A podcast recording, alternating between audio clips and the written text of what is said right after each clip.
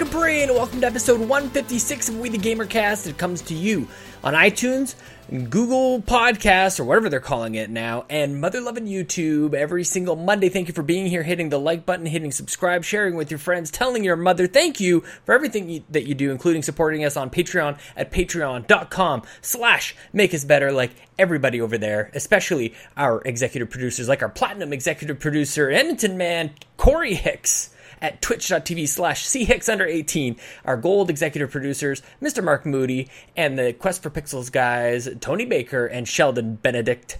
And all of our executive producers uh, the list is updated and i don't have it here Anyways, I'll just do it in this order. Dude427, Martini Jean, Aaron Doherty, David Ray, Jesse Armstrong, Joel Brooks, James Johnson, Dr. Doom, Tim Ulf, and Bobby Miller. Guys, thank you so much. And many of you who are in that list were on our stream just this weekend with Joseph, and we did the whole one year anniversary thing. I'll get to that in just a second. But if you're new, here's the deal. Every week I have sweet hangs with a stranger from the internet, and if you guys want to be on the show, it's very easy. Just tweet at me at Sean Capri, Sean like Connery Capri, like the pants. If you you could just follow me too. That's that kind of sneaky way of getting my Twitter handle in there in case you guys hadn't noticed that in the first 156 freaking episodes. Ray Osorio, oh, if you're talking or if you're listening, I need to talk to you very soon. We need to fill in. This is actually 155. There's a gap. Any of you paying attention? I missed one. We need to go back. Ray, E3 is over. We can get this thing settled. Guys, so much exciting stuff happening at the Patreon. We are so grateful for everybody who signed on from the very beginning. And so many people have been coming on board, finding the content. And I got to say, the one thing that I feel just so proud of is the community that we are all part of here.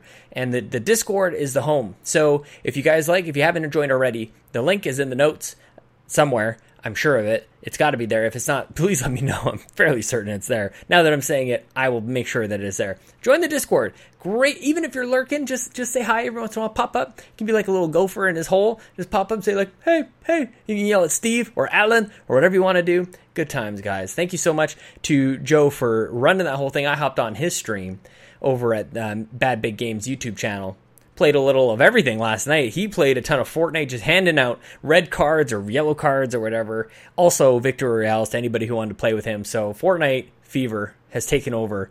Make us better. It is absolutely nuts, guys. On any on any system, you fire up your Switch, and I'm sure you guys are all seeing the exact same thing as me. Three rows of people all playing Fortnite.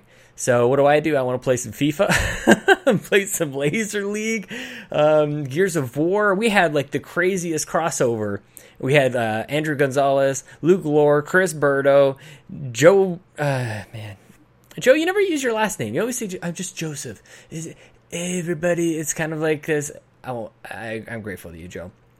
Bad bit himself. Uh, so we had a great crossover playing some Gears of War for a couple matches, and Joey Hare and Dude Four Two Seven were there for like the entire time, guys. That is incredible. Thank you so much for all of your support. Definitely going to be doing more and more of that. More just more appreciation, just showing you guys and bringing and giving everybody a reason to just be all in the same place at the same time. That's what this is all about. So, guys, thank you so much. Um, if I haven't already, I want to make sure that I give a special shout out to Jeremy Piper at Piper P I E P E R three two for being a patron thank you, man. Just throw that out there. Uh, I really appreciate it, and just I think you're. It seems like you're enjoying your your time with everybody. So keep at it, and everybody else, if you guys haven't, come on in. The water's warm, or whatever they say. Uh, speaking of warm water, or maybe the opposite of warm water, I have to tell you guys. I found a new tip. If you're ever feeling stressed, if you're ever feeling overwhelmed in the world, uh, clean a toilet. I don't know what it is, or maybe this is just me, and I'm not sure why I'm coming in so hot on this mic. Sorry, guys, I'll back off a little bit.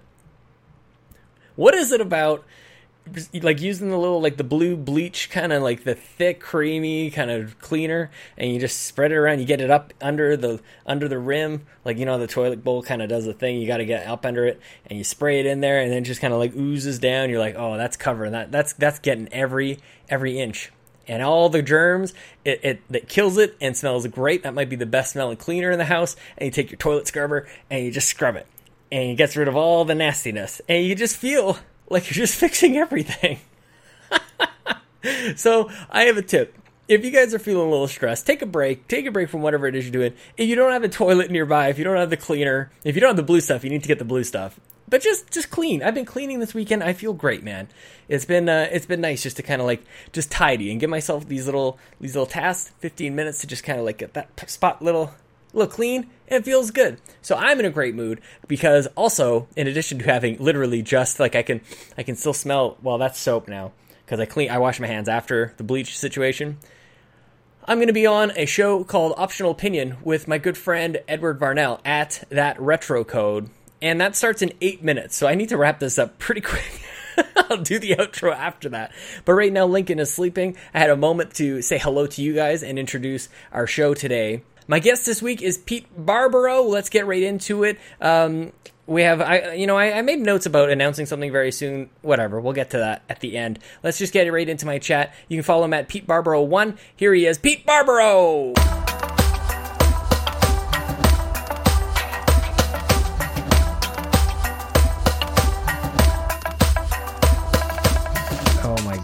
Lincoln is starting to kind of like, well, right now he's just like he's all over the place. He looks like somebody's beating the shit out of him.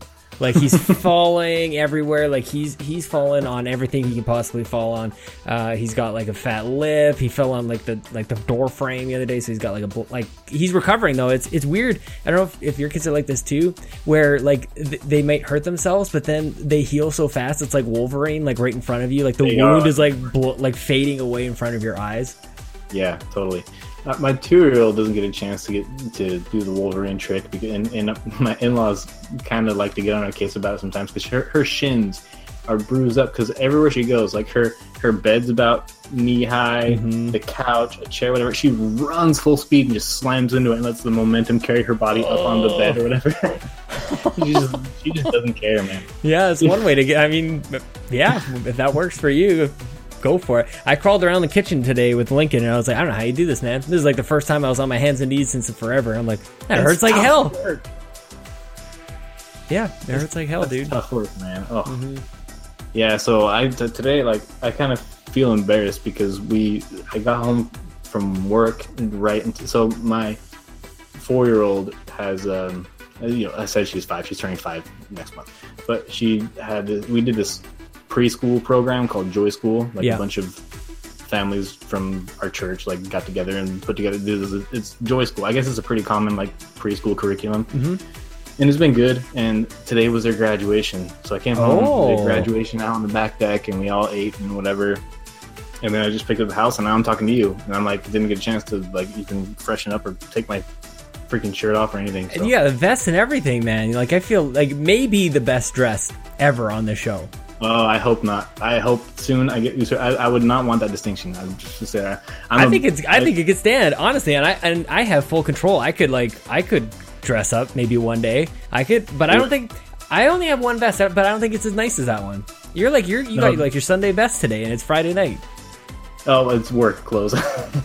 That's all right, yeah. uh, dude. When I get home from work, man, like as soon as I can, I am out of work clothes and into like the the the stretchiest sweatpants I can possibly find.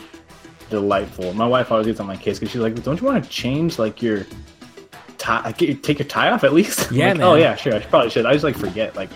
You know. That's good, man. It means you're comfortable. It means everything. That means everything fits. That's my problem. Is I'm just like, I just keep gaining gaining the pounds, man. Nothing. Oh, I have like, no idea. As long as this, I guess, for the podcast is okay, then like nobody can really tell. But like my weight gain is like basically below my boob line. So as long as I'm like good, then it's like they just everything just sags underneath. So it's dad just, bod, dad, dad bod, bod right here. That's right. Like, I got the gnarliest dad bod. have you? But you look good, man. You look like you're in good shape. Like, what have you? Because okay, so I've I'm still clinging to like that last maybe hope that like I can turn things around. Like I can shed a couple pounds and and maybe just get after it. But I know there. I've talked to many dads who just like, no, that's it's that's those days are long gone. So like, don't listen to them. Oh, really? oh, I'm glad to hear it. I'm glad to hear it. I will say though, you do a little too much running to lose weight. running doesn't do crap, man. Like run if you like it. Running's great, but you don't think running helps you lose weight? No, dude, dude, no. Okay, well, let's get down. What's the secret? So, so look, I'm just I'm getting back into it. I feel like I put on weight because I wasn't running because I was just like I would run for five minutes and my ankles would swell up. I've done some stretching. I've done my homework. I feel like I can run for 20 minutes and not die. I'm feeling good, man. So, but that's but good. So that's good. Like, you know, it's still you're still your cardiovascular health. You know, it still benefits that. That's fine. But we're talking about being bedroom sexy. You got to. It's not going to do anything. Oh snap! Okay. I'm not, I'm not going to. I'm not going to pretend to know everything. I have. Yeah, but you're the one with three kids, man. Let's go. I have a that doesn't mean anything. I have a colleague that um was like a competitive weightlifter, and now he's like a nutrition. Co- he's a barber with me. He works in the shop I do, but he's like stacked. He's like this huge guy, and he's always on everyone's case. He's he's he's kind of jokey about it, so he's charismatic about it. He's not like a meathead, right? yeah, but it's just funny. Um, you kind of have it, it's like metal music, really. It's, you just have to laugh at it. You can't take it too seriously because it's, mm-hmm. it's, a little scary. Yeah, if you take it too seriously, you get run into troubles. But mm-hmm. if you're mm-hmm. gonna do like, like, so the biggest con- like contributor to, to like shaping your body is resistance training and like weight training. Yeah, and if you are, and you do need conditioning with that, but the conditioning has got to be like interval style stuff. Like mm. instead of running, throw on Cowboys from Hell and do hill sprints. Man. Yeah, man. I'm getting there. I'm getting like this this honestly, this was the best week I've had in like for cardio in probably like 2 years, dude. Like it's been really rough trying to get back into it. I quit soccer a year ago cuz I watched uh, our goalie throw out his his knee throughout his ACL or tore his oh. ACL. And then in the second half, uh, another dude smashed his face into another dude's head and he broke seven bones in his face. Shut up. Like same game. And I was like, uh, Lincoln was maybe two months old at the time. And I'm like, uh, both these guys can't move. Like the one I had to call the dude's wife and tell him your husband's in the hospital. Try and figure out a situation for your kids so that you can go get him and figure out all the car. And I'm like, if if anybody had to make a call like that to Chelsea, a I'd be a dead man. I probably would never get out of the hospital. And even if I did, like, man, just not not a good time. And it wasn't even like great soccer. So I just, I, I stepped out, I stepped away from it. But when I did that, I lost that like weekly check in on like, am I actually like running okay? Am I like advancing? Like, yeah. like, am I doing my interval training and all that kind of stuff? And I had totally lost it. So over the last year, like I just fell out of the rhythm and, and everything. So, but anyways, that's a whole other, that's a whole other yeah, thing. totally. I, I, just started going to the gym. I'm still so firmly anti-gym. I hate the gym so much. I like people tell me you're gonna like it. You, you, you eventually you'll learn to like it. Hasn't happened yet. Yeah. I, I, you know, but I, am glad I'm going. I'm glad I'm going. The the conditioning thing I'm not doing too well on. I was playing soccer in a, in a like adult league yeah. here, um, and that was nice. But I couldn't go every week. You know, sometimes it was like at six o'clock, and I get off work at six. So you know, yeah, it doesn't really just, work out. I just got to add that other ingredient, and hopefully I can turn it around. You and me, we're gonna do this. Let's go. Yeah, like this is this is the day. Everybody, well, this is gonna be this is gonna come out in a couple weeks, but I mean, maybe by the time this comes out, we're just gonna be like in the best shape of our life.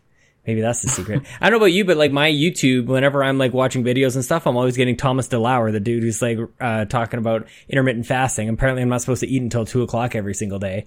I don't know. Yeah, that's the thing. Colleague, my colleague does that. I'm yeah. thinking about doing that. Yeah, maybe it's the latest thing, man. Everybody's doing it.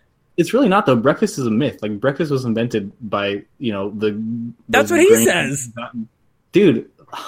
I mean, look, I'm just repeating what like the dude that wants to sell you his exercise program is saying, but it's pretty interesting stuff. Like, yeah, I agree. We were sold forever that breakfast is the most important meal of the day but it tends to be the one that sabotages us, and it's just kind of you know it's interesting. I mean, it's it's I part of the be whole... like his shill. I don't want to be his shill. Like that's not what I'm. You know, I'm really not that into fitness. I swear. Like you're like nutrition. But if but, you're interested, you can go to youtube.com/slash Thomas DeLauer and get ten percent off your first order.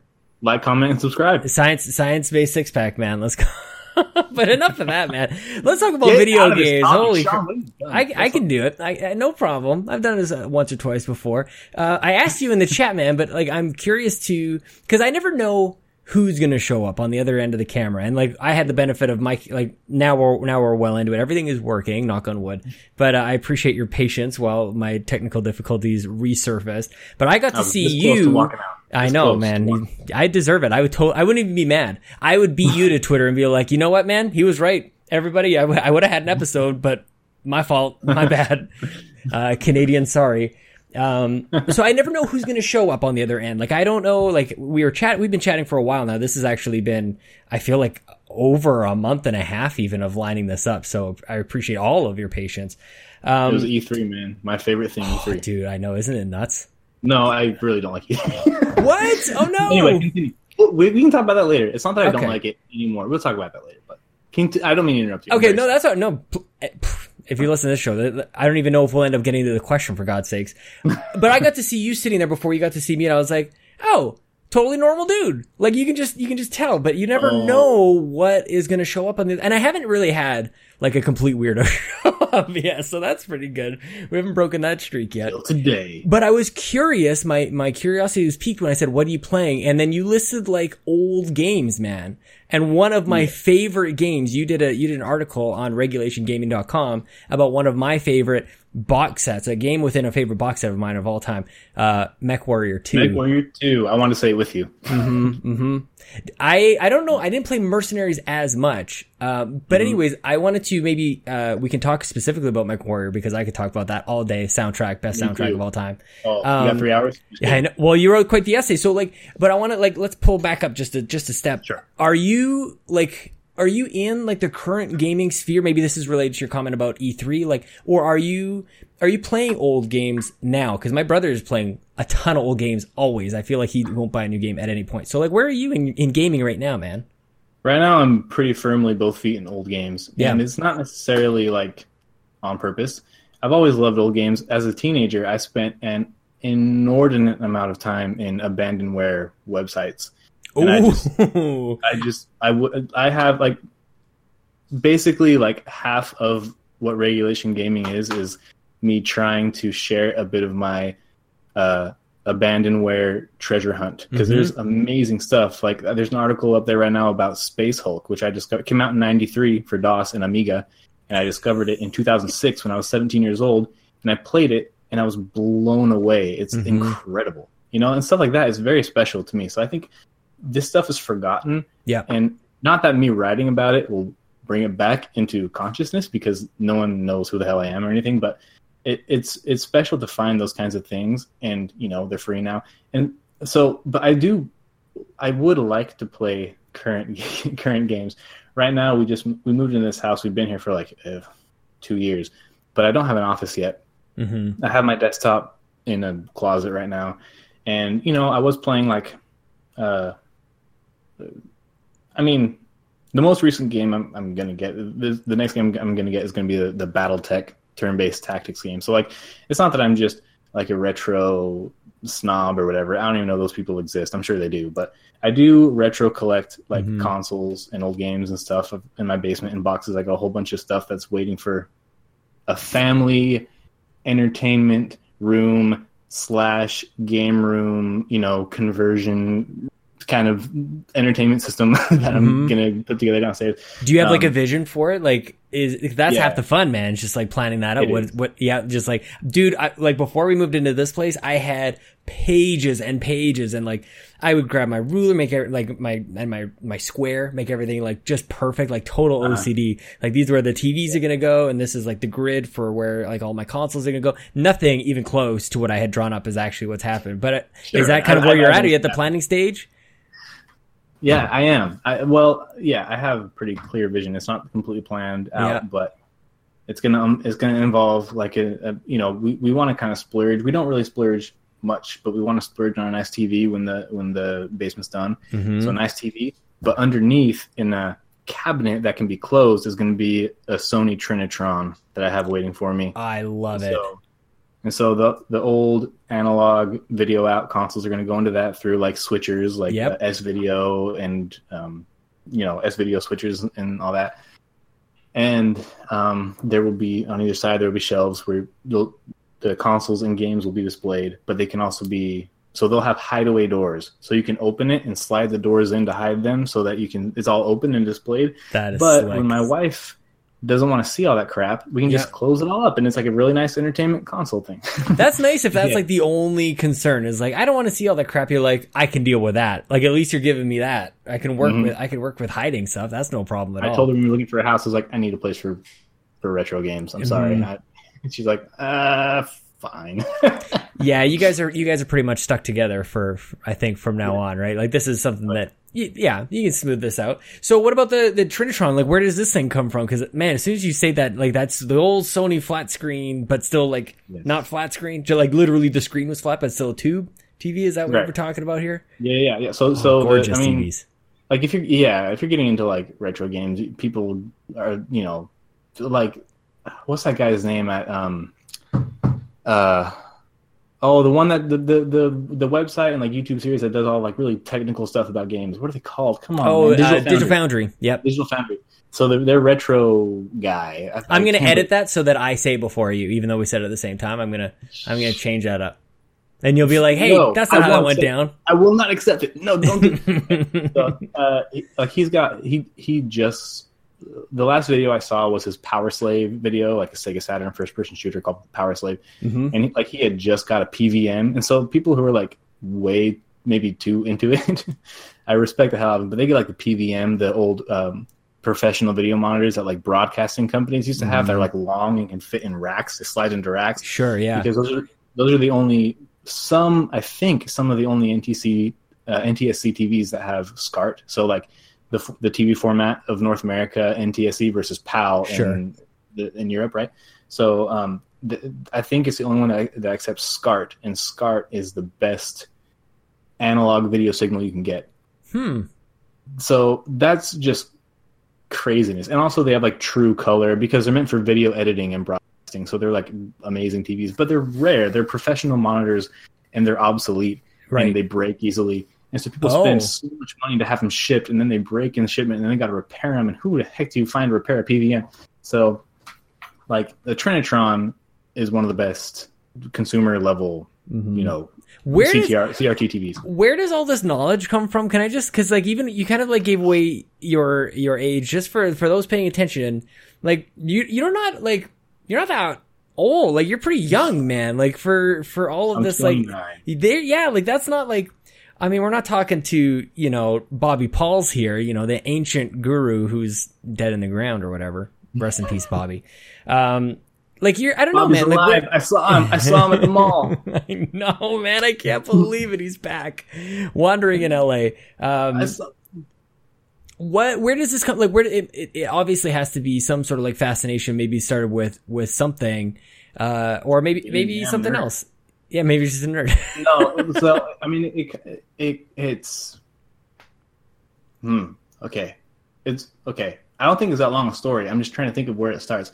It, it I think it starts just with my fascination with old games because when I grew up, we had we had MS DOS an MS DOS computer, so I played Yeah. Jill the Jungle and stuff like that, right? So Jill Oh, the Jungle, Wing yeah, Commander, man. Yeah, Wing Commander. Yeah, not the Freddie Prinze movie, man.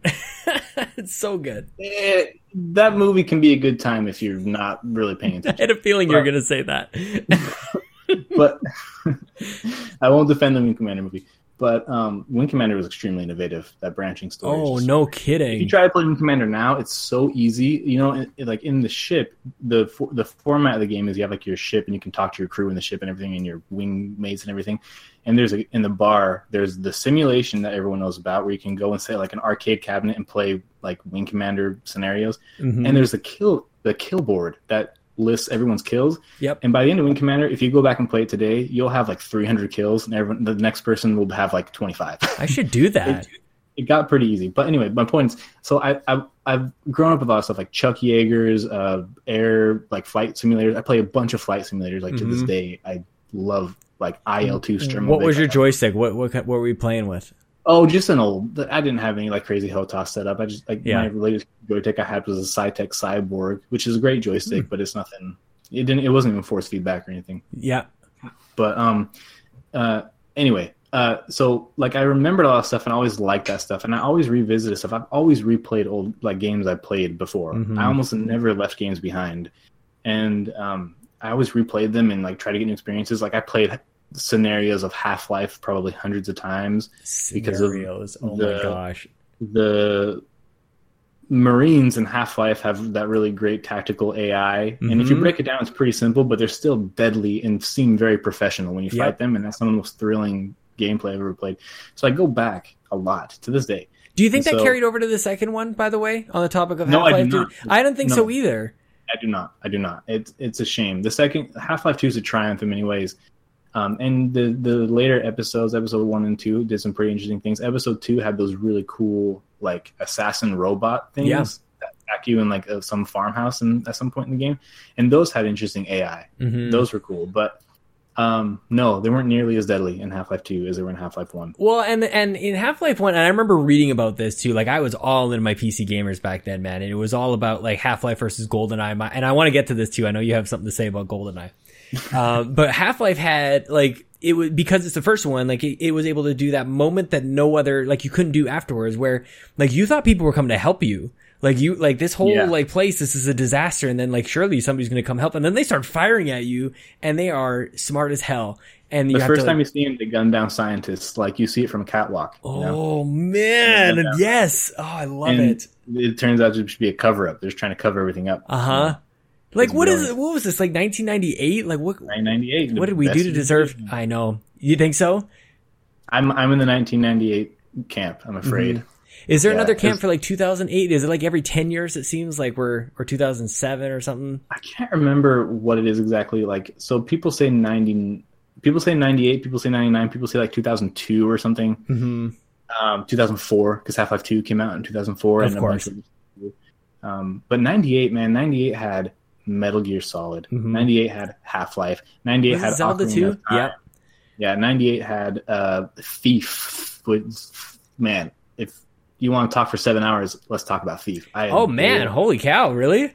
Yeah, Thief is inc- is an incredible series, man. This is how I know you're on your brain is on another level because you're good at uh, strategy games and you're good at um, stealth games, and this is I am like not good at strategy games. Oh, really? stealth, games, are like no, I like strategy games. I won't say I'm I'm good at them, but um. But okay, yeah. so this this means that you actually know what good actually means. That means you're good. So where you go, it's like no, no, I know, I know, like I, my my APM isn't quite high enough, so I'm not oh, that man. good. Yeah. So I play the single player. So mm-hmm. yeah, same here. But yeah, yeah like it was, a, it was a great year, and those games, I was just in the right time. I was just impressionable enough. I think you know my mm-hmm. favorite game of all time is is MechWarrior Two Mercenaries specifically, yeah. but but those games together made '98 pretty special. Seeing Ocarina of Time at a friend's house, man, like just a week after it came out, like what is this? Just yeah. so magical. And I still go back to Ocarina of Time, and I'm I enjoy it. Like I don't I don't feel the age of Ocarina mm. of Time, you know. And like I'm an apologist. I'm easily amused. I you know I I, I look past the flaws basically all the time. That's you know, but um and you know I recognize Ocarina of Time is uh old and dated, yeah. obviously. It's just magical, man. Like the characters and the the economy of of uh, of like storytelling and the economy of character in that game because with so little text and just with these really low poly models with mm-hmm. these at the time incredibly expressive like faces and animations they could do so much with what now we would consider so little it's a real economy of expression that's incredible in so I wanted to bring because I, I, had a feeling that your your gaming even now that you're you're um you're centered in uh, some older games. Like, what is your sort of take on games then versus now? Like, are we as far along as we should be? Like, and maybe even if we can define like what does that even mean? Like, have game maybe is there a reason why you haven't left games behind? I should ask my brother this as well because he is very similar. Doesn't want to like unplug his 64 or Super Nintendo. He'll be playing Super Mario World until the end of time, and I can't really blame him. Um, but like, is it is it that um like have games not come as is is the um have we seen like a diminishing return? I guess is my question. Where like that wow factor, like when you enter Hyrule Field for the first time in yeah, Ocarina, sure. you're like, holy crap! Like, do you you don't get those moments anymore? No, well, I think you do. I think you do. I don't think there's diminishing returns. Like looking at the scale overall from then to now, I don't think there's diminishing returns. I think that whole thing comes and goes. Sure. Uh, and like, you know, we talked about Half Life, and we've mentioned GoldenEye, and you know, I told you that I was playing a really weird, a really weird cyberpunk, you know, first person shooter game called E.Y.E Divine Cybermancy. But so I like shooting stuff in games will kind of always be fun. Shooting aliens, shooting people will always be interesting and fun, or it could be mm-hmm. always. But I do think that that's where we're starting to get diminishing returns. Like we just shoot so much shit in games, yeah. man. Just we just shoot everything. so you know, a lot of the conversation you see around now is about like, okay, well, you know, now we have really great graphical fidelity. Now we can do all kinds of incredible art styles and evoke so much with the power that we have. So why don't we try something a little different? And that's exciting. I think that that's where the conversation's kind of going, mm-hmm. and that's cool. And I and I always want to shoot, you know, and it, I hate saying this out loud, and you know it's weird, but I always, you know, want to shoot people and aliens and robots Oh, yeah. and stuff in games. But um, I think it's I think it's cool that now we can have games like like Prey, right, which go off Oh, of, like yeah. System Shock and and Deus Ex, uh, Deus Ex and stuff. Um, eh, you know, where they're, they're shooting in it if you want, but you don't have to, or Mhm. you know, stuff like that. Like I think the, uh, you know, taking that power and shifting it more toward like AI, which I've always loved in shooter games. For me, the one thing that'll make a shooter good, the two things are if the weapons feel big and loud and everything, and Yep. if the soldiers, if I feel resistance, if, if the Mhm. soldiers are trying to survive and defeat me in battle, that's the one thing that'll win me over. I don't care about, I won't care about graphic story or anything else as much as that. So if we, so if we took that step further and took it beyond like battle or fighting scenarios, you know, then that's, I think that's going to be uh, where games kind of break out of their cultural ghetto a little bit. Well, it, it's funny that you say that, man. I love this like now, then and now, now and then kind of uh, analysis conversation here because like when we look back at old games, they were hard as hell, man. And they, that, and difficulty came in many different forms, whether it was just like a barrage of enemies or controls that were maybe not as advanced or all these different things. And we became complacent over a while. So like back in the day when difficulty was something or even like game length, like this game is going to take you forever. It wasn't necessarily a deterrent. It's like, well, you get three games a year. You might as well spend hundred hours with this thing and it's hard as hell. Hundred hours, awesome, best game. Yeah, and it's got six levels and you're never going to beat it because it's it's so hard. That's where like that's why I think um 98 you landed a game like Metal Gear Solid and Half-Life because we were looking for it was like that that apex of of challenge and also technology that drove AI. So we were wanting a challenge in the form of a a daunting enemy. But after a while, like maybe after the mid 2000s, we started going like, mm, there's too many games. Like I don't really want it to be difficult. I want it to be easy and tutorials and hand holding and all these other things became a thing. And we forgot that strong AI was something that we used to really herald and we would like it would get high high praise. And it went away. And maybe it's starting to maybe there's room for it to come back. And I hate to use the whole oh it's like Dark Souls thing. But Dark Souls is sort of showing that like you can have uh, and maybe even some of these Metroidvania games are challenging. They push back on you a, a lot. Hopefully we can get back to some of the old things that that we liked in games. And and that's the turn that I'm waiting for where I did I did think that maybe we're starting to see a bit of a diminishing return. We're exploring new things like shared worlds and everything.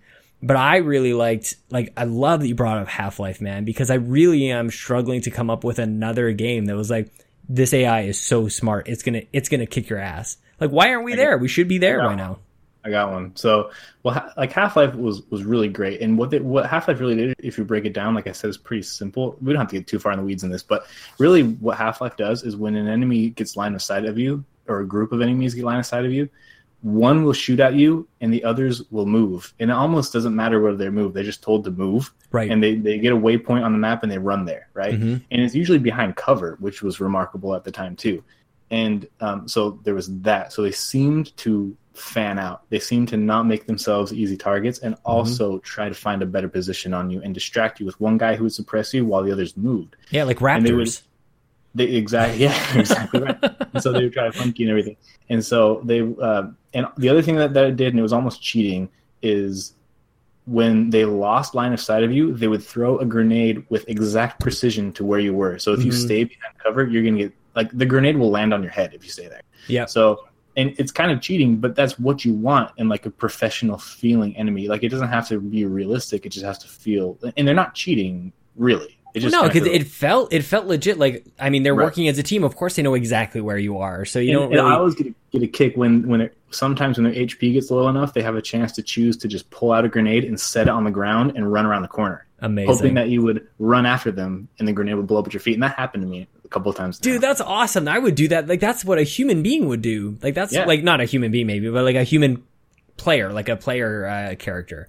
Well, and often what would happen is when they would set it down, you would be rushing them down because you knew you were whittling their health down, and they Mhm. would die, and they would land. They would die basically over the grenade, right? Dude, that's like, I'm telling you, that's what I would do in Goldeneye all the time because the proximity mines, like they took a second for them to really set. Mm-hmm. So if somebody's chasing you, throw it in front of you, it'll take a second to set, and of course the guy running behind you.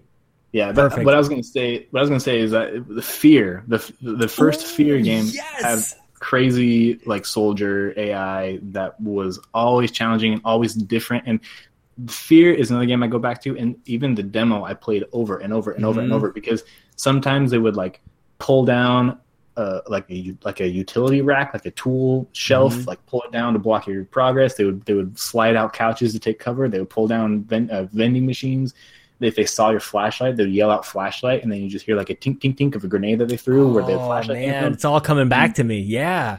like one time I saw two soldiers take cover behind the same wall, and the other one said "move," and the guy that just got there like had to get up and move. Like Mhm. we're too close together, get out of here, you know. But anyway, so sorry, I just wanted to throw that. Why are you so? I wanted to know what the great- what the you had you're. great I'm not going to disagree with that. That fear example is, and and they all started like they all these games came out of like the same. Uh, really, the Quake engine and the Source engine is is sort of like like a stepbrother from from all like all id software just really started it all and i remember the time do you remember a game called sin it was a first person Sure. shooter That was supposed to be the Half Life killer.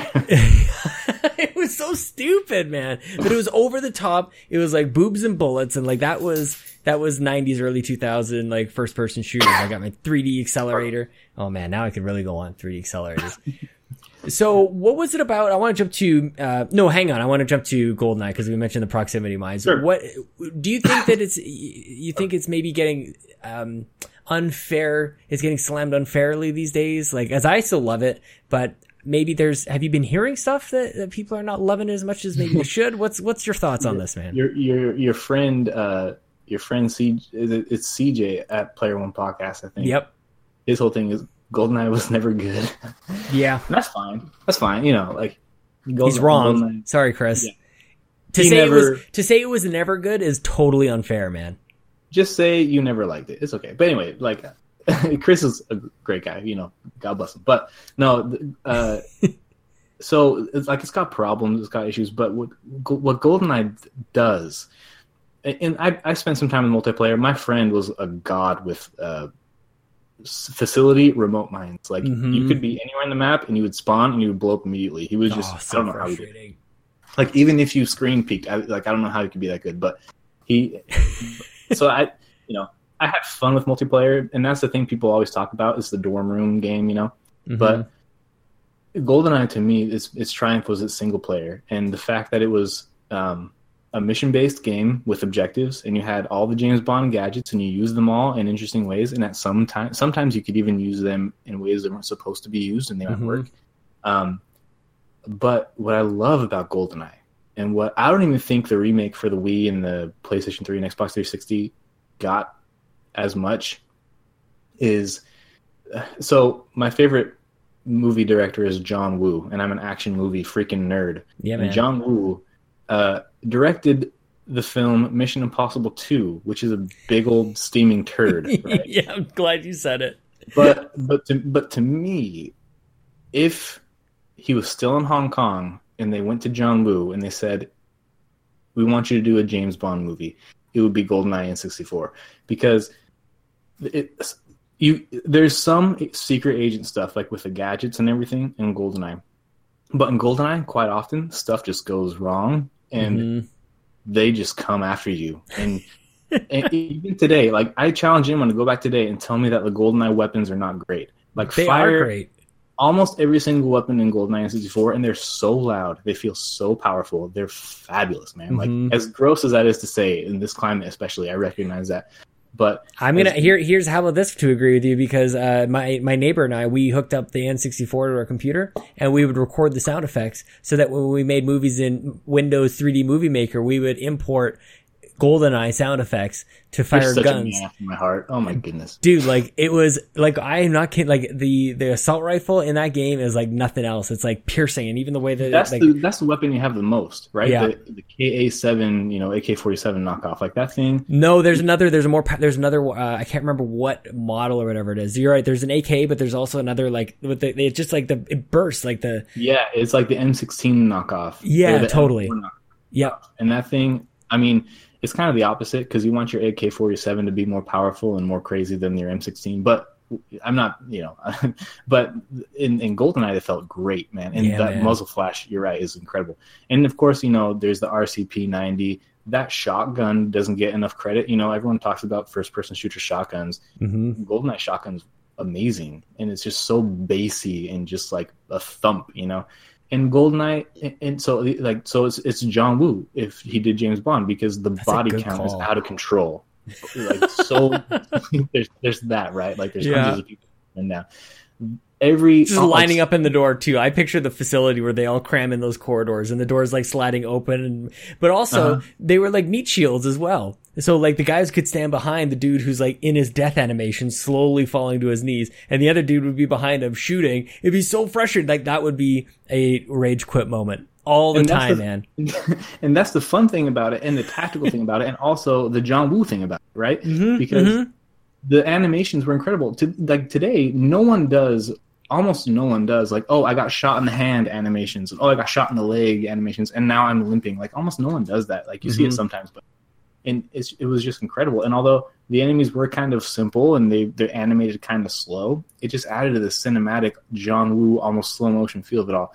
And eh, so much of the environment was destructible. So Mhm. you have the John Woo stuff blowing up everywhere. Know. Particle effects for the timeline. Chairs would explode, man. Yeah, with like a little tiny like fireball like this big, like a spark. You know? Like if you remember the uh, uh, what was the map at the end where you have to put mines on? It's like the third or fourth level. It's the one before the runway. We have to put the mines on the gas tanks, Mhm. and Trevelyan meets up with you at that point. And the next mission is the runway where you have to like go find the keys of the airplane and escape. So that mission, there are there's is that not facility? Is that like the very end of facility where you put the the mines? It might be facility. It might, you're, I I'm think right. blanking a little bit. I think you're right, but whatever it is, Yeah, people whatever. at home will know. Yeah. so, the uh, oh, check it out. Listen, No way. that's my email You're notification. Oh my! I feel like I have to like study for finals right now. That was Anyway, there, there, there are these. There's this like lab equipment in that mission, and it's Yep. on a table, and it's got glass like beakers and whatever on it. And if you blow up the table, the table will wreck. Right? It'll like go into it'll like. There's like three or four stages of destruction of the table. If you I know shooting. exactly what you mean. But when you blow it up the first time, all the stuff falls off the table and it all shatters on the ground. yeah. Like, and, it, and the sound and the Mhm. explosions. It's John Woo doing James Bond, and it is a complete triumph in every aspect. Well, not every aspect. There's problems. Like some of the missions, like statue, is a problem. Like that statue mission is a problem. But you know, it came out in '90s, like six, '97, man. Like That's where you meet up with the Russian dude. He's hiding in one of like the the shipping crates or whatever. That's right. that stat? Yeah, you get lost so easy. And then at the to finish that mission in double agent mode, the helicopter explodes. When you get to the helicopter, you have to run back through when you have like shotgun Spetsnaz guys coming after you. Mhm. And the location of the black box of the helicopter you have to Oh find yeah, is random. random. So that's a nightmare mission. So I'm not going to sit here and defend everything, but in every way that matters, GoldenEye 007 is a complete triumph. It's a mm-hmm. masterpiece. And I don't care what anyone says. And it's like it's really too bad that when they did the remaster, it, like it, you do want that in like every sense of the word, just like prettier. That's it. Mm-hmm. Although one thing that I think of, and I think just worked in that uh, the animations of the the characters when they were dodging your fire was so slow, but like because of the controls that we were using, that was just enough. Like they would kind of like duck Yeah. and move and like laterally strafe. Like it was it worked, and it was so frustrating because your eyes are watching them like move this slow animation. They're like, "I'm over here," and you're like trying to get the thumbstick over to go look at them, and you're you just missing. You're emptying clips into the wall and everything. Yeah, but the wall blows up so good, man. I know. I was just gonna say that, man. It doesn't even matter. You're just like, oh, look at And- those bullet per- holes. Those are sweet. And Perfect Dark, which is built on the GoldenEye 007 engine and is, you know, a spiritual successor to GoldenEye 007 late N64 game, Mm-hmm. is similarly a triumph because it has more, uh, you know, so in both of those games, it has to be said the frame rate is bad, and that can Yep. be a problem. Um, uh, but despite that, like, uh, Perfect Dark had more secret agent stuff and it was more sci-fi and had incredible weapons too, man. The Cyclone, where you'd load Mhm. your magazine by sliding a card through the gun. It was like it would slide through like a credit card almost and come out the other side. Yeah. It had it also had great weapons that were very loud and felt good.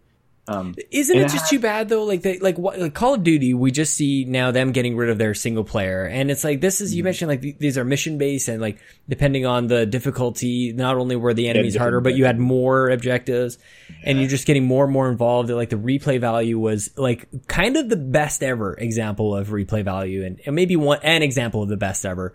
Like great, great example for sure. why don't like one of these like pillars of first person shooters just like or something that doesn't have to be limited to first person shooters like what a great nobody copied that it's and that just completely blows my mind like maybe it it didn't sell as well as we all i don't think it sold as well as we all remember Perfect it Dark might not have because it was very late. The Dreamcast Yeah. was already out, you know. Um, and uh, but but Goldeneye sold like crazy. Goldeneye was a great success, as I understand it. Well, and a lot of people were inspired by like that. People our age were playing that growing up, and now those people are are going on to make games. I'm just I'm just surprised. Maybe we're maybe we're another generation away from that. As like we're kind of, as we watch indie developers make their eight bit games and their sixteen bit games. We got to wait for them to get to their sixty four bit games that they're making Well, I- independently. I was actually going to say that I think I think a really smart indie developer with good resources um, could do something like that because yeah, I mean the the reason why is obvious because the single player doesn't make the money. The Yeah. multiplayer makes the money. You know, there's there's all kinds of things you can buy and there's microtransactions in the multiplayer thing. And that's like I you know, I kind of hate it, but I'm not going to say it's like the worst thing ever if it's done honestly.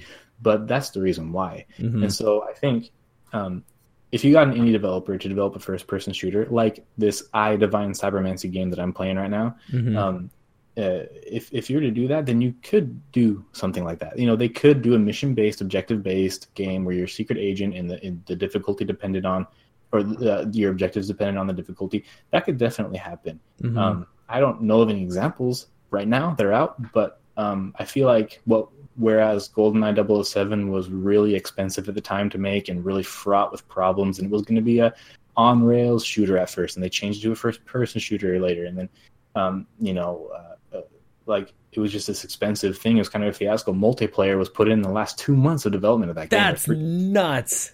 It's crazy. So it was this fiasco, or it was just it wasn't a fiasco. It was like fly by the seat of your pants, and it was very expensive. They went on the set, they took pictures, they you know they did all those faces for all the NPCs and everything. Right. Now, I think we have the resources through like Unreal and Unity and whatnot to do that far more cheaply. I think an indie developer or an indie team who's really smart and wanted to do something like that could. hmm And there's also a, the market question, like would people buy it? Eh, you know, would enough people buy it? right? I mean, I, would. wonder. I I I think because it hasn't been done, there probably isn't anybody who's like racing out of the gates to go like, "That's the secret." Like everybody's chasing after battle royale right now. Like, why would anybody think that Mm-hmm. this old model that nobody ever picked up on after GoldenEye was a thing? But I don't know. I'm curious, like, if people are listening and going like, "I would love that type of game." Uh, I, I feel like nobody really wanted a, a balls hard game before Dark Souls showed up, and then that that sort of it was a bit of a groundswell. Right. So I don't know. Like it, it, it, it was a thing, and then it went away for, God, probably like twenty years of like genuinely challenging games, and like the point of it was to overcome that challenge. Like there are, I don't know. It's just there's space for it now. That's the other thing too. There are more gamers now than ever before. So maybe Yeah. there's maybe there's a niche out there for it. You know, I, I, I often uh, think I want to make games, and then I try briefly through the Unity or whatever. And, uh, I don't have the time or anything to dedicate to it, but I have I write down stuff. hmm And one of this one of the idea I, I have is a third person. It could be like abstractly, like with abstract, artful graphics, not necessarily realistic, expensive graphics, but with somewhat randomized levels that would be like a roguelike 13 to 15 level thing where you are a John Woo type hero and you only get weapons from like the thugs and whatnot that you gun down and there's Mhm. lots of slow motion and there's lots of stunts and there's lots of tricks and you go through mission by mission and things like you know you uh set your cigarette down on the on the floor and if you get through the if you get through the mission without anybody stepping on the cigarette then you get a bonus or something like that Dude, you know what I mean? is awesome. like like so it's, it's in some ways like kind of an old like level based it's not necessarily objective based or you know there's no gadgets or secret agent stuff but a, a, a level based and it would be in the zeitgeist because it would be like a roguelike type thing which is all the rage too. Totally. and you know that would be neat. It also You'd be great I, at like designing achievements and trophies. Like that's what that's sort of like like that could almost be in almost any game. But like yeah, like th- that extra little like who even thinks of this sort of thing type of challenge is like totally gets people excited, man. Yeah, but anyway, like so to your point, like I think there are people who want to make that stuff, and more and more people are being able to make games. There's the resources out there. It's easier and easier. Yeah. I have to ask you though. John Woo's come up a couple times. Did you ever play? And now I'm running a blank on the on the name Stranglehold. I think it was called. Yeah. yeah. Did you ever play that? Good times, man. I played a little bit of it. I think I played the demo at a friend's house. And yeah. Yes, yeah. the demo was great. Yeah. It, it, was no Max Payne, but I really enjoyed it. It was fun. Mm-hmm. It was a lot of fun. Yeah, the bullet time era. Uh huh. Is everything yeah, going to be super yeah. slow mo? Yeah, we want to talk about Triumph, Max Payne one and two. Oh my goodness. We oh wow. Talk about them. How come? Well, shoot, I don't know. You want to get into this? Max Payne one and two are incredible. Have you played them? Yeah, man. Just it's like it's. But I didn't bring it up. I'm waiting for. Like, yeah, so go ahead. Yeah. Uh, uh, well, it's, it's, the John Woo thing. You know, Max Payne yeah, came out sure. in 2001. It was like right after the Matrix, two years after the Matrix came out, right? Yep. And uh, and it was a pretty. It's kind of a run of the mill like cop hard boiled like oh they gunned down my wife you know fridging the wife kind of problematic stuff and they killed my wife and my kid and mm-hmm. it's actually when i saw it for the first time as like a 15 year old it was I was crushed by that imagery. It was very oh my graphic, gosh. but it was also kind of moving at the same time. It, like I felt like it earned it in a weird way, even though it probably really didn't. Mm-hmm. But um, yeah, exactly. yeah, I probably didn't. Fifteen-year-old like uh, film critic, like, oh my goodness, this is the most compelling thing this I've ever seen. So it's like in your fifteen years of life. Yeah, totally. yeah. So, um, and this, this was Remedy. This was before Rockstar took over. So this was yes. before Alan Wake, before everything else. Yeah, man. And I was playing like, like Dead to Rights back in those days. Dead to Rights is Dead to Rights is crass and gross, but Dead yep. to Rights is so much fun. I yeah, love man. the the the blending of the melee combat and takedowns with the gun combat. It was mm-hmm. so, and the fact that you would never reload your guns, and that's what I love. You never reload your guns. You just drop the gun and get another gun from the ground. Yep. It's so so so John Woo. I, I know, I know. It's it is like this thing that like it's so anti gaming. Like you've been, we've yeah. been reloading ga- uh, guns forever and ever. But well, that game was hard, it, dude. You're not hard, dude. By the way. Yeah, so, well, and know. it was and you playing with the Duke. Like, how the heck are you even supposed to control this thing? My giant freaking Xbox controllers.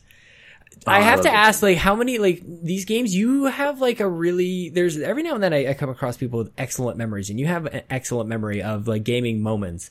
Like, yeah. how, were you playing these games, like, over and over and over again, like, all of them? Or is your, is no. your memory just, like, photographic? Is that, like, what's the, what's the deal? No, I, you know, I had a life too. I've, always, I've, I've, always, it's like I played GoldenEye yesterday. right. I always, I always strive and have striven for a balanced life. You know what I mean? It's always been important to me. You know, I've yeah. friends. I have friends that, love video games. I've always had friends that were just as close that didn't, and um, so we always, you know, had a variety of activities to engage in. But mm-hmm. um, I, I don't know what it is. Like I kind of remember lyrics to songs. I kind of remember like scenes from movies and lines from movies. You know, mm-hmm. movies like, is my thing. Yeah. Yeah. If someone gets like one word wrong in the line, I, ha- I like have to stop myself from correcting them. It's like it's the worst. It's the freaking like the twitch and everything. Just like yeah, that's like, not it. Yeah, you kind of mumble it under your breath, like yeah. in, my, in, my, worst moments, yes. So yeah. uh, I don't know. I, I, think it's just a little bit of my personality. Mm-hmm. Um, I love art an awful yeah. lot. And I think even something so crass as Dead to Rights or you know Max Payne in its crassness still kind of gets there with just the creativity of its format, the mm-hmm. storytelling mm-hmm. format, and the visual novel style, and the voice acting, which is incredible, and the writing is very good. Often tongue in cheek, often kind of funny, but often very moving at the same but time. But self aware, like, and it knew what it was. Yeah, like it wasn't trying to be something it wasn't. So I, I consider that art, and so I think I just love art an awful mm-hmm. lot. You know? mm-hmm. So what's it like now with with the kids though? Like these, this is a somewhat recent development in your life, uh, mm-hmm. with a yeah. four going on five year old. Um, how is it now balancing, um, you know, the game time and all of that kind of stuff? How how does it all mix together? Because I need hope, man. It's not easy. Yeah, it's not easy. uh, I um I I try not to uh, certainly with my family, but just in general, I'm trying to be on my phone all the time. But something that has kind of helped me uh, hold on a little bit, which, you know, outside of this conversation, people might debate whether or not that's good, um, uh, is uh, just emulation. Uh, I've I emulate an awful lot of and have emulated an awful lot of games on my phone. Old console games I never Oh. heard of in some cases, or I never got to play and always wanted to. Mm-hmm. And so I just got RetroArch and like, you know, the the Saturn emulator with the with the impronounceable name that I'm looking up right now. Uh, That you- Yabause, Yeah, Yabause, sure. Saturn emulator, and recently I even gone like doing DOSBox on my phone, which is kind Oh of crazy. snap! That's awesome. And It works and, pretty good. uh, so it depends on the game. but sure, yeah, of it- course. Yeah. fairly- the DOSBox client I have, the port I have, doesn't do sound basically at all. Mm. But I was playing Earth Siege, which is another giant mech game. On holy crap, man! But- you know, like so that like that has helped. Like if I'm if my station's clean and I don't have a client at work for a little bit, I'll maybe I'll do something productive, or maybe Mhm. I'll play a Super Nintendo game on my phone. yeah, So- throw in some UN Squadron, man. Let's get some UN Squadron some Yeah. love over there. Yeah, you know, and sometimes I'll do that, but the Twitch games I usually don't play. It, that- Sure. I got I got way into tactics RPGs. Oh Like, yeah, I- man. I was playing like a, a couple years ago. I played almost through. It's a, it's so difficult and such a long game, but I almost played through what I think is the best Fire Emblem, which is Seisen no Keifu, which is I guess been translated to Genealogy of the Holy War, which is a Mm-hmm. bitchin' name, man. And it's it was the first Fire Emblem game to go through two generations and who you paired up in there, and it's also the first one with a relationship system and who you. What do you mean up. it goes through two generations? Uh, so Like a you the families? First half of the game with the parents of the characters from the second half, Mhm. and who you pair up determines the stats of the children characters and their classes and everything. And so it was a very interesting game. Had a great story. It had real. I felt real like tactical battlefield decisions. I was impressed in the first map I played where they have these bandit characters that'll go off to villages and raid the villages, and you save the villages and usually get a reward for it. And there was villages I just couldn't reach. Like I, there's no way I can go for that village and expect that character to survive. I'm, I mm-hmm. have to let it go. Like Yeah. that was impactful for me because in my mind I'm imagining people suffering and dying because I decided to not risk sending someone over there. that is so- intense, man. It's an incredible game. It's got just I mean, you know, it's Fire Emblem, so it's totally obsessive compulsive. Like you Mhm. got to get the exact right square right that you move your guys to or whatever. But well, that's what I was getting. Like, are you able to? Are you doing that on your own? Or are you able to find like GameFAQs or something like that? Like, how are you? How are you cutting through all this Um, stuff? Eventually, Discord's going to catch up with us. Yeah, it did. I got that question. Um, I have used GameFAQs. I have, you know, if there's like a character I like, I'm like, I want to see if I can recruit that guy. I'll bet you I can't recruit that guy. I gotta, I'm gonna look it up real quick. I've done that a couple of times, but save states, Sean. Oh, sure. Save state, fast forwarding Mhm. are in those games are like in my opinion, playing those games emulated is the only way to play them. yeah. Well, it changes. It's like it's almost like having a game genie, but not quite. Like it doesn't Yeah. feel quite as much like cheating, like because it basically just modernizes the experience. Where you, I'll where, challenge like, you should be able, to be like, Sure. I'm not going to save for 20 turns, Mhm. you know. And then if I lose, it still sucks. hmm But you know, or if I lose a character, it still sucks. But and you know, yeah, permadeath. Holy crap! like whether or not I go back to reload the save after a while, if it's too far, and and try to save the character, depends almost entirely on if I feel like it. but like I don't want to do it. I'll just let him die. And it's like, and it still has that like, oh man, you know, I lost that guy, but I really don't want to go back, so I Mhm. just lost him, and that sucks. It hurts that you lose that archer or whatever, you know. So Oh yeah, no kidding. You need that. Uh, crap. I I am late to Fire Emblem, but I cannot wait. I got. I mean, E3 is long gone by the time this airs, but uh, I got got pretty hyped just to just the thought of a new Fire Emblem coming up on my Switch. I want to um before we before we round things out here, I do want to talk about uh, the website, man. Gaming Oh, Rev- sure. gamingregulation.com. regulation gaming, yeah. I totally am dyslexic. Regulation gaming. I'll get it right in the show notes, I'm, probably. I'm here for you. I'm here for you. Uh, what is it, man? Where does it start? Um, you have excellent writing essay. Like even like you go into full detail. MechWarrior Two. what is this site, man? Where did it come from? Thank you. Uh, uh, so my my best friend actually built the website. He's the the IT muscle behind it, and so it's still very. We just started. we just started, but um, and it's I think it's the first website he's ever built from the ground up, just like for himself. Um, and so we're old souls, so it's Mhm. basically a blog, but we built a, a custom website which is not what you do, but we did. Um, Who needs WordPress? We we always wanted to do something with games because he's married with kids too. He's got a beautiful family. He's just he's one of the best human. I'm very fortunate to have him as a friend. He's one of the best human beings I know, and he um he you know had all these ideas. He'd run past me like, "Oh, let's do something on Twitch, like a like a talk show on Twitch." And I'm like, "Cool, whatever." He's like, "Let's do this," and I would come at him with ideas too, like, "Oh man, I have this idea." and I just started pulling up Google Docs and just like writing down stuff because I, I would find my, I listen to a lot of podcasts and I would find myself hearing things like CJ saying GoldenEye was never good, for example, and uh, and, um, uh, and I would just like I'd want to comment on them, and sometimes I would. I would always be very nice. I'm not an internet. I'm 29 freaking years old with a wife and three kids. I'm not going to be a dick on the internet. Yeah, but. Um, with that said, but with that said, I, I, I, I, wanted to articulate it forever. And I've talked to people in my life about things I'm into, like sports and games, and they're like, you know, you're pretty articulate. Mm-hmm. I'm like, you say so, whatever. So I just kind of took that to heart a little bit and just started pulling up Google Docs and just writing when I have free time and trying to get thoughts together. I and love that. Really nice kind of like personal enrichment mm-hmm. project of mine. And as it started coming together, I started showing Brock, and he really would. Brock is my friend. I never mentioned his name. His name is Brock. Hi, Brock. He, he, would really like it, right? He'd really like it, and he would encourage me. And I had another friend who, at the time, was um, like a, a, student teacher in English, mm-hmm. and uh, my favorite movie of all time is an old film called, well, older film called The Six String Samurai, which is a post-apocalyptic uh, martial arts uh, rock and roll Holy crap! It keeps getting of, better. Sort of like uh, sort of Wizard of Oz.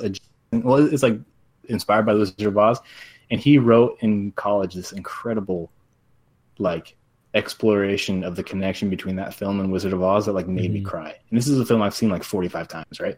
And so um, I, I, got him to like proofread the first couple of stuff, you know, and he was encouraging me in that way. And so I just felt encouraged all around. yeah, man. and, uh, now he's super busy, but I got Panache Malloy from the Discord. She's been super, super generous, uh, giving you know taking time to proofread some of my stuff and help me with it. And um, I can't access the website right now for some reason because the way we access it is just screwing with me. So my friend has to put everything up. So it's a it's it's you know we're getting a lot of help, and you know people from the Discord have encouraged me like Jans and and Tammy and stuff like that just have been really encouraging. So it's just that it's a personal enrichment project. I've been getting kind of positive uh, f- feedback from it that's helpful, and I feel like it is just nice. I feel like these games don't have anyone to stand up for them, which is stupid because who the hell cares? But like you know, like, no, man, I, I, you don't have to like you don't have to downplay it at all. I think this yeah, everything everything you're saying about I love yeah, and I would like to share them. That's all it is. Like it's, yeah, it's not at all confrontational. It's all just like celebratory. And um, the biggest, most popular, most well-known game on there is MechWarrior 2 Mercenaries. Mm-hmm. The other ones are like kind of weird. So, yeah. um, you know, I, like I, I just feel like I want to just share the stuff, and so I want to do it in the best, most articulate, most interesting to read way as possible. Because who the heck reads anymore? I know it's it's so sad, man. Because I love writing, and I like, but it's hard. Like even as somebody who's like, I find myself going, I'm I got to read that review, and I'm like, really force myself like, don't go to the bottom, don't just scroll to the number, oh, I did it. I just did yeah. it, and now I, I to go back and reviews anymore. Like I, I know, I, like I don't really read. They were everything, dude. Like they were. I read every single review in my like official Xbox magazine, my PC gamers, everything else. Like it didn't matter if it was like the crappiest thing. If it was a half page review, I would read it. And now yeah. it couldn't be bothered, man. Yeah, and and I was a huge. I was waiting the GameSpot, and one person who I felt wrote really well and kind of turned me on to like, hey, like writing about games isn't a stupid thing. Was Kevin VanOrd, who's not, he, he was working on he worked on Divinity Original Sin 2 now, I guess. Oh wow, he's yeah. A developer now. He's a writer really.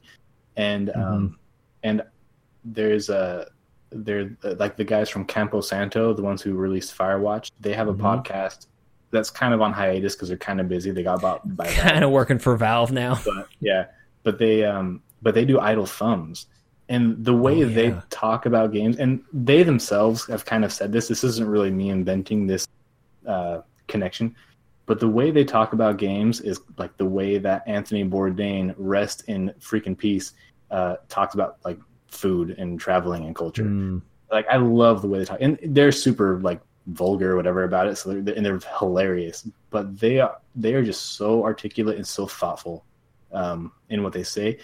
And like I'm like I want to be like that. Like I want to talk like that. yeah, man. Well, and I love, I love just the, so what I love probably the best, uh, a, the, the, thing that you talked about, this is like a personal enrichment project.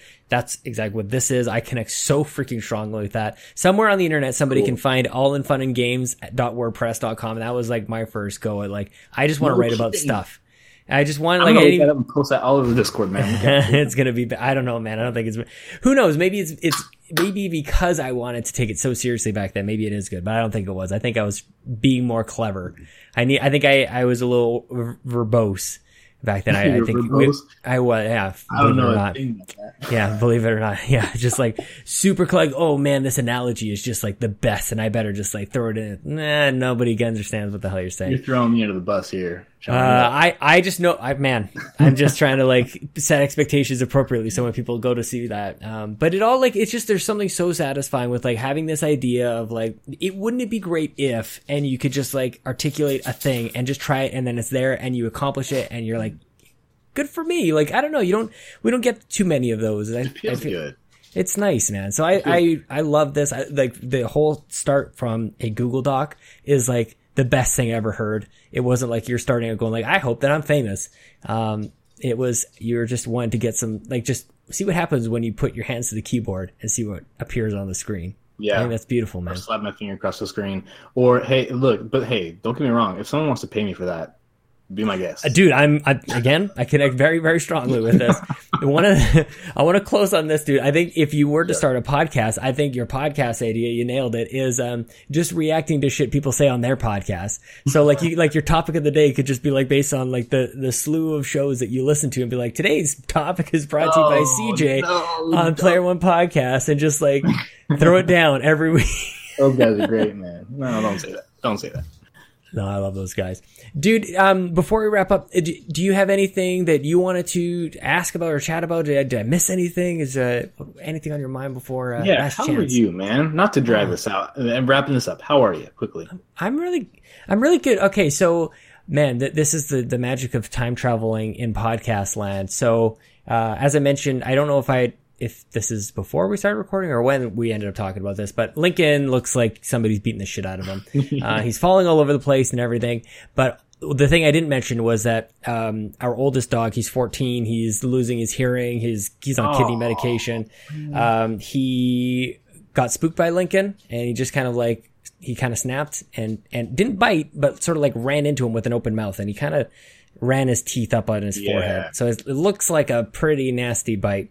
So we have a we have a decision to make. We have we have a situation on our hands, I think, because he did it again. Just a, like he he didn't bite the second time, but he he's just a little snappy. So we've got an old dog who doesn't know where he is, and uh, we have a baby and another one on the way. So other than that, doing really great. So by the time when this airs, I I will hopefully have the intro uh, updating on that situation. But the last couple of days have been have been tough, and we but we this time yesterday it was like this dog is getting put down at this time we're looking at um, kind of like a foster home for them. So like mm-hmm. there's there's this whole system where like there's like a senior rescue dog thing. So what's weird is that like I was pretty separated from the putting the dog down. I couldn't picture it. I didn't think that that was even going to happen. Like I wasn't quite there, but because I'm actually like I'm there with this new one, and this is the one that is whining in the background. Is not him. I know, buddy. We're mm-hmm. almost done um, because I can actually picture and I like I I can come to grips with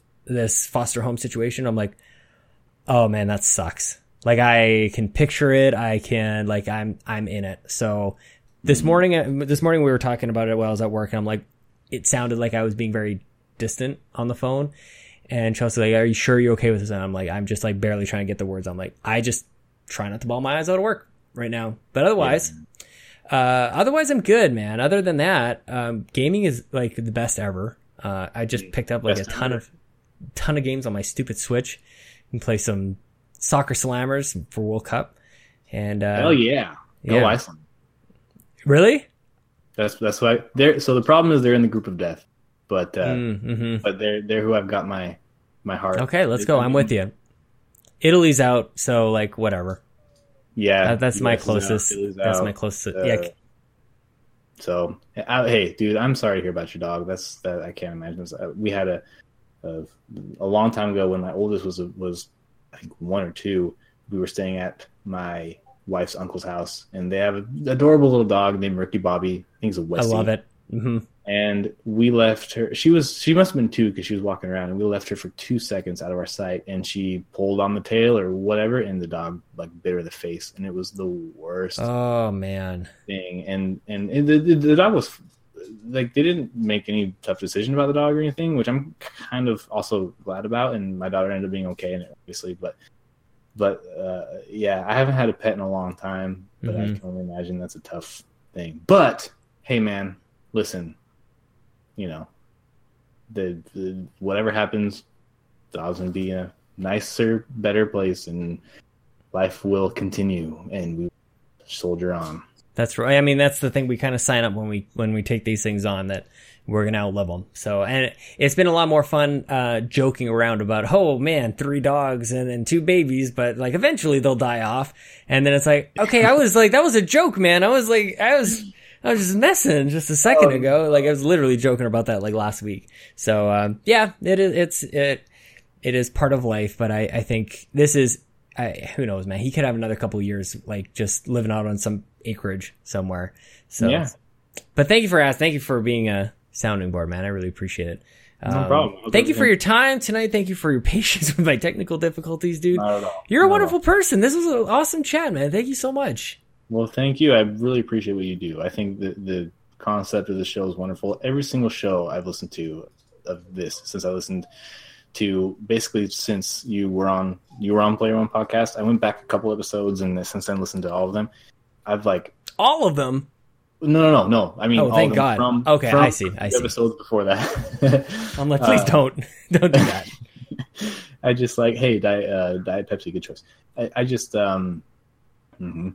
I, I've, I've felt, uh, I don't want to use the word enriched. I use that a lot, but, but it's been ennobling to hear these people and people that come in contact with you to be on a show. And I, I just feel so happy that there are people out there, especially in this community and in this kind of, uh, you know, uh, kind of culture of like video games and stuff that are just that good and that sincere and that open and it's just really uh I, I feel like it just I don't know I love it I love Holy it. I crap, appreciate man! I my heart is so is is is overwhelmed right now. Thank You're you very much. work. You're doing good work so keep that head up you know Well, there's no better place to do uh, end a show than there, man. Thank you very much. Uh, people can follow you on Twitter at Pete Bar- Barbaro. How do you pronounce Bar- Barbaro? Pete- Bar- Pete Barbaro one.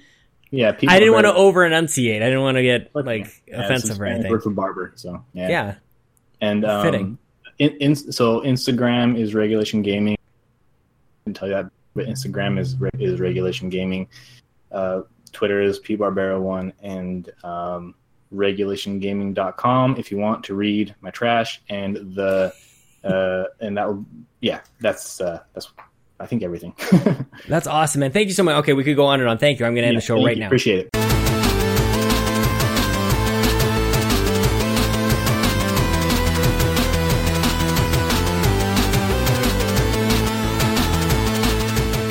Can I get a couple up more people talking about Half Life and MechWarrior and the good old games of the late 90s on the PC? Man, that was such a trip. Thank you so much to Pete. And um, I was trying to think of it. I think that I tweeted that he reminded me of Luke Lore, but I also think he reminds me of Turbo Jesse a little bit too. He might be a combination of Turbo Jesse and Luke Lore. And uh, how about that sharp dresser? If you guys listen to the audio, you owe it to yourself to go over to youtube.com slash we the nerdy and uh, best dressed dude i think i mentioned that. I don't remember if that was at the where we ch- where we ch- talked about that. Did i chop it off? Or is it in there? Vest. He was all vested up. Looking sm- looking smooth. And that music just as smooth.